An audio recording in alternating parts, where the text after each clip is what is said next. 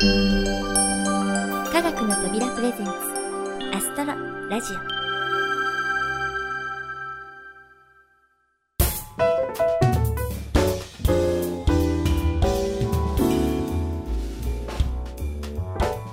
皆さんこんにちは。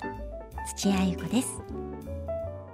このアストロラジオ2012年は年明けからずっと5月21日の金環部分日食についての情報をお届けしてきました。そして日食後も6月4日の部分月食。6月6日の金星の太陽面通過と珍しい天文現象が続けざまに起こり関係者の方たちはかなり大変だったとか。特にプラネタリウムで働いていらっしゃる方々は多数の問い合わせ対応と官房会の開催などで大そんな天体ショーラッシュもやっと一段落と思いきや7月には七夕。そして梅雨が明ければすぐ夏休みと1年で一番忙しい時期を迎えるのだそうです。プラネタリウムのお仕事というと自由に星空を操ったりとか星のお話を考えたりとか。ちょっと優雅なイメージがありますよね。でも実は結構ハードなお仕事なんですって。そのうちね実際にプラネタリウムで働いていらっしゃる方のお話も伺ってみたいななんて思っています。それではアストロリーディングライブラリーのコーナーです。今回は一般にあまり知られていない宮沢賢治さんの本質に迫る作品です。では小林さん解説よろしくお願いします。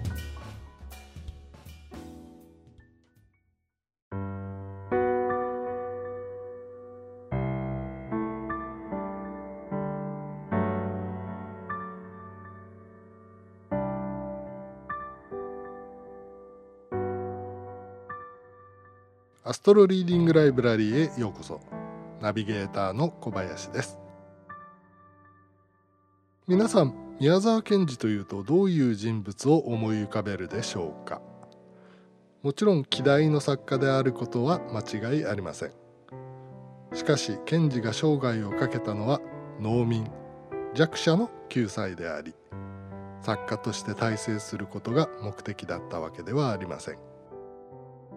たとえ貧しい農民であっても文化的には差別なく豊かであるべきだ。豊かになってほしいといった願いがさまざまな作品に現れています。今回は詩集「春と修羅」第3集から5作品を取り上げます。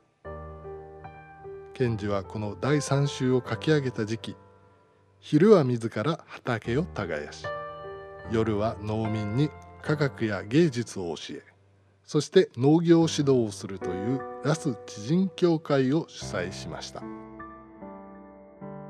ラス知人協会は農民と苦楽を共にし理想に向かって努力するという賢治にとっては自らの理念に最も近づいた時期と言えるでしょう。そしてこの時期に書かれた「春と修羅」第3集もほとんどの詩が農業従事者としての賢治の目線で書かれています。今回ご紹介する作品は「村娘」「市場帰り」「あそこの田はねえ」「もう働くな」「ほばらみき」の5つ。そして第3週の詩は作品番号と制作年月日が記されているのが特徴でこの5作品も時系列に沿ってお届けします。賢治の苦悩と喜びの日々を思いながらお聴きいただければと思います。BGM はストリングスが中心となる楽曲をチョイスしてみました。村娘にはモーツァルトのアイネ・クライネ・ナハトムジーク第2楽章。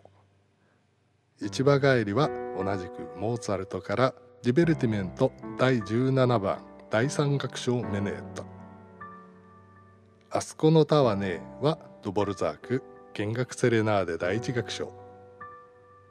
もう働くながアルビーノのアダージョ。そして最後にホバラミキがサンサンス白鳥です。今回は詩ということもあり BGM とのマッチングには気を使いました。土屋さんが歌うように語る。歌手でもあり声優でもある。彼女の特徴をとてもよく引き出してくれた作品群に仕上がりました。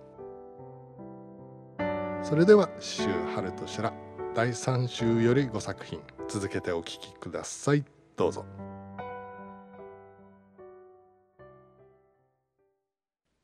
春と修羅第3週より。706村娘。1926年。5月2日。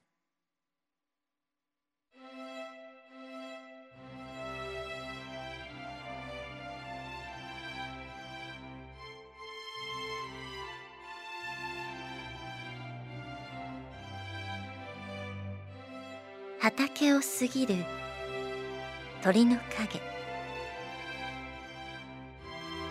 青々光る山の稜雪菜の塔を手に砕きひばりと川を聞きながらうつつに人と物語る。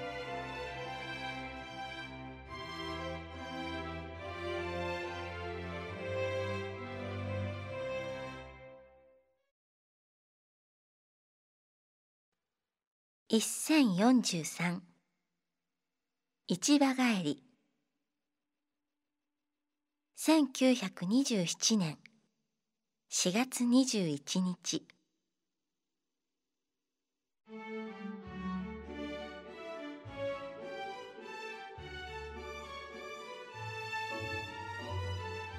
雪とバターを担いでくるのは千之助。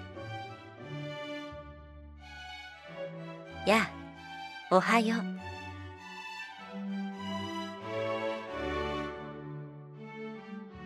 頭光って過ぎるのは枝を杖つく尊老ヤコブ。お天気ですな。真っ青ですな。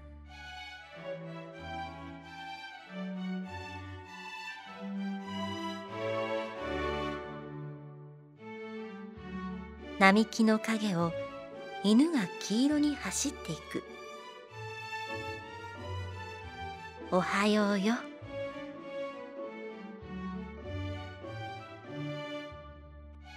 朝日の中からカバンを下げた子供らがみんな叫んで飛び出してくる。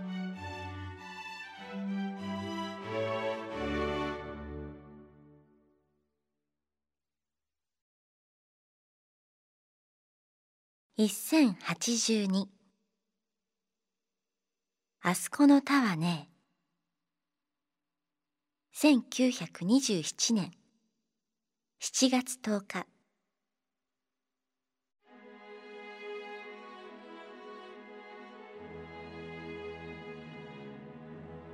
あそこの田はねあの種類では窒素があんまり多すぎるからもうきっぱりと水を切ってね。三番除草はしないんだ。一心にあぜを走ってきて青田の中に汗拭くその子。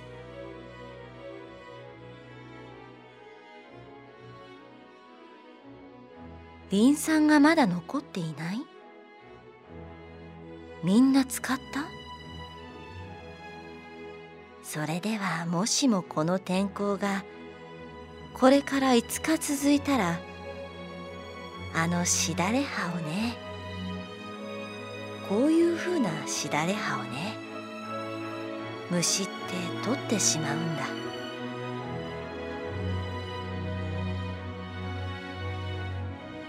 せわしくうなずき汗拭くその子。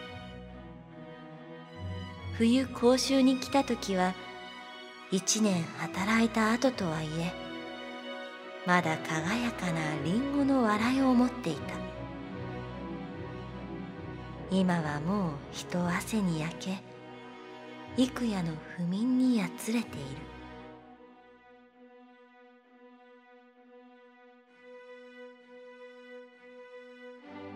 それからいいかい？今月末にあの稲が君の胸より伸びたらね。ちょうどシャツの上のボタンを定規にしてね。刃先を買ってしまうんだ。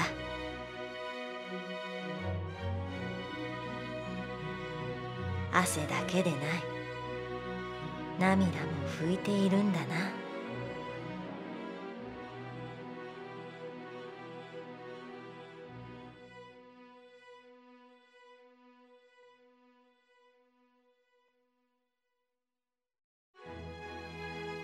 君が自分で考えたあの田もすっかり見てきたよ。陸132号の方ね。あれはずいぶん上手に言った。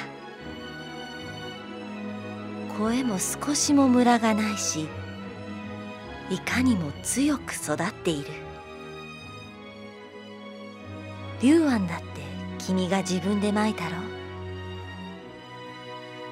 みんながいろいろ言うだろうがあっちは少しも心配ない。単あたり三億二とならもう決まったと言っていい。しっかりやるんだよ。これからの本当の勉強はねテニスをしながら商売の先生からきりで教わることでないんだ。君のようにさ吹雪やわずかの仕事の暇で泣きながら体に刻んでいく勉強が間もなくぐんぐん強い目を吹いてどこまで伸びるかわからない。それがこれからの新しい学問の始まりなんだ。ではさようなら。雲からも風からも透明な力がその子供に移れ。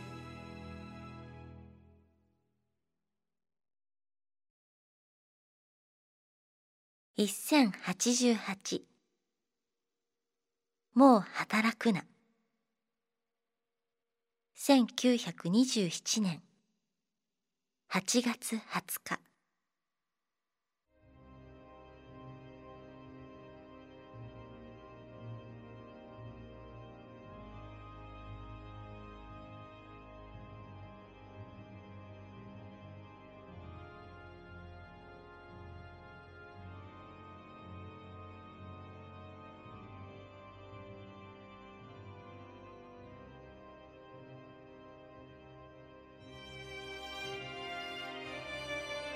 働くな。霊気を投げろ。この半月の曇天と今朝の激しい雷雨のために俺が肥料を設計し責任のあるみんなの稲が次から次と倒れたのだ。稲が次々倒れたのだ。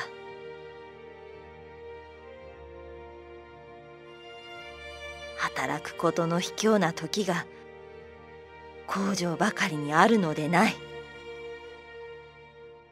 ことにむちゃくちゃ働いて不安を紛らかそうとする。いやしいことだ。けれどもああ。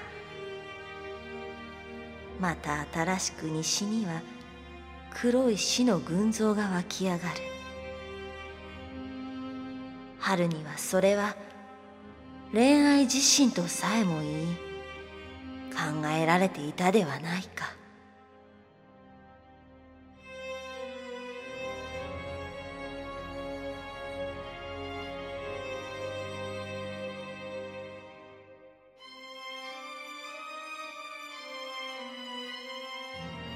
さあいっぺん帰って。測候所へ電話をかけ。すっかり濡れる支度をし頭を固く縛って出て青ざめてこわばったたくさんの顔に一人ずつぶっつかって火のついたように励ましていけ。どんな手段を用いても弁償すると答えて。歩け。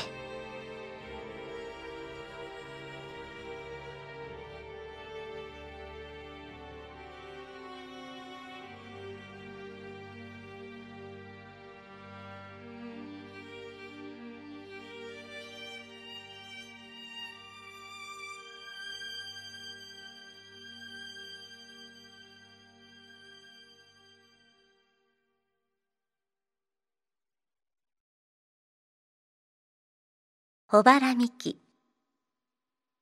1928年。7月24日。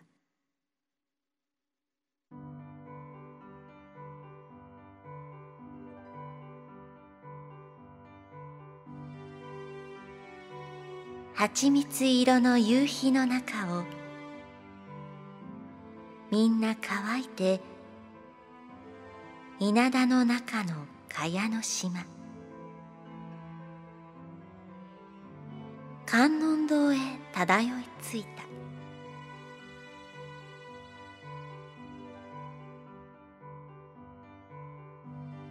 一日の行程は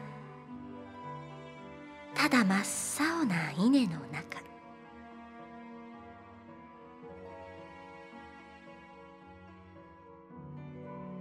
目地を限りのその水色の葉筒の底で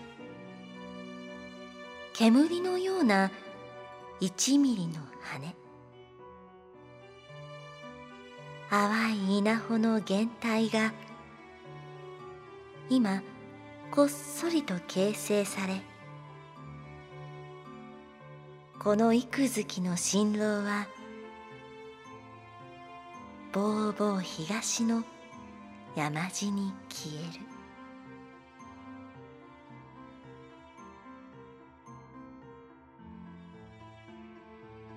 青くよどんだ夕日の中で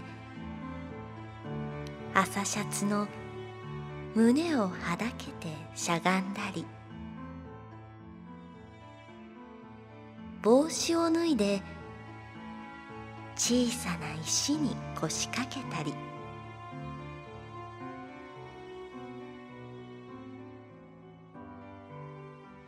みんな顔中稲で傷だらけにして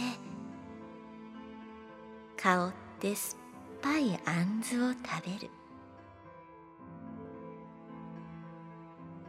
みんなの言葉はキレキレで知らない国の言語のよう。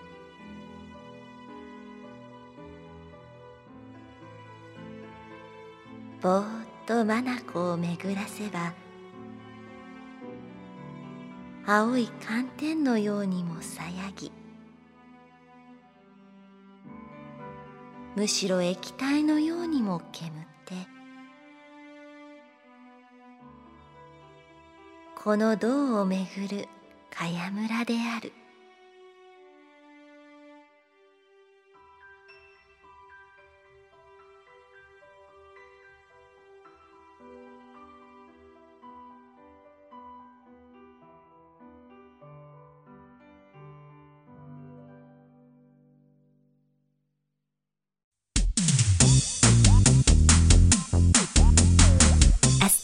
ラジオ。は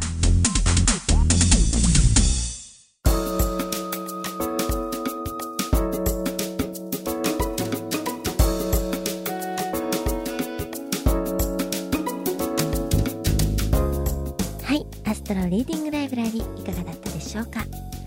私も今回の詩は初めて読んだんですけれども作家としてではなく農民と共に生きる賢治さんの素顔を感じることができました。それがね少しでも皆さんに伝わると嬉しいです。では次回をお楽しみに。それではインフォメーションのコーナーです。このコーナーもしばらくは日食関係の話題ばかりだったのですがその間に新しいプラネタリウムが続々登場していますのでここでいくつかご紹介しましょう。完全新規オープンしたのが東京の新名所。ご存知東京スカイツリーのお膝元にあるコニカミノルタプラネタリウム天空 in 東京スカイツリータウンです。開館日は日食の翌日の5月22日東京スカイツリーと同時オープンでした。この天空は池袋の満天の兄弟館ということで星のお勉強に行くというよりはファミリーやカップルで気軽に訪れたい施設です。東京スカイツリー観光の際はぜひ立ち寄りたいスポットですね。そして大型リニューアルの代表といえば川崎市青少年科学館。このリニューアルを機に川崎空と緑の科学館サイエンスプリンという通称を使うようになりました。新しく建て直した建物の外観がプリンに似ているんだそうですよ。ねちょっと気になりますね。でもそんなお茶目な外観とは裏腹に中身は超最新鋭システムメガスター3フュージョンが導入されています。これは光学式とデジタル式を真の意味で統合したと言われるシステムで業界関係者の注目の的なんですって。どんな星空が映し出されるんでしょうか。私も機会があればぜひ見てみたいと思います。さて関東の2つの施設をご紹介しましたが西日本も負けていません。金沢の石川子ども交流センタープラネタリウムはデジタル式オンリーながら生解説を主体とする独自路線でリニューアル。また大阪の堺市教育文化センターソフィア堺にあるプラネタリウム堺星空館は光学式の全面オーバーホールとともにデジタルシステムを新たに導入。そして佐賀県でも佐賀県立宇宙科学館が最新システムに一新。これまでとは一味も二味も違う新しい星空を見せてくれることでしょう。プラネタリウムのシステムや機器はどんどん進化を遂げています。とはいえプラネタリウムの良し悪しはそれだけでは決まりません。むしろ最大の要素人間が加わって初めてプラネタリウムと呼べるのだと思います。リニューアルをした施設はもちろん昔ながらの機器で運営されている施設でもいいプラネタリウムはいくらでもあります。梅雨時でもありますししばらくプラネタリウムがご無沙汰だなと思ったら次のお休みにはぜひお近くのプラネタリウムに足を運んでみてはいかがでしょうか。いろいろお話ししてきましたがそろそろお別れのお時間になってしまいました。この番組は制作コムビルド脚本アルファボル協力音楽制作集団ディープフィールド青空文庫クラシック名曲サウンドライブラリー。そして企画制作科学の扉でお送りいたしました。それではまた次回をお楽しみに。お相手は私土屋ゆ子でした。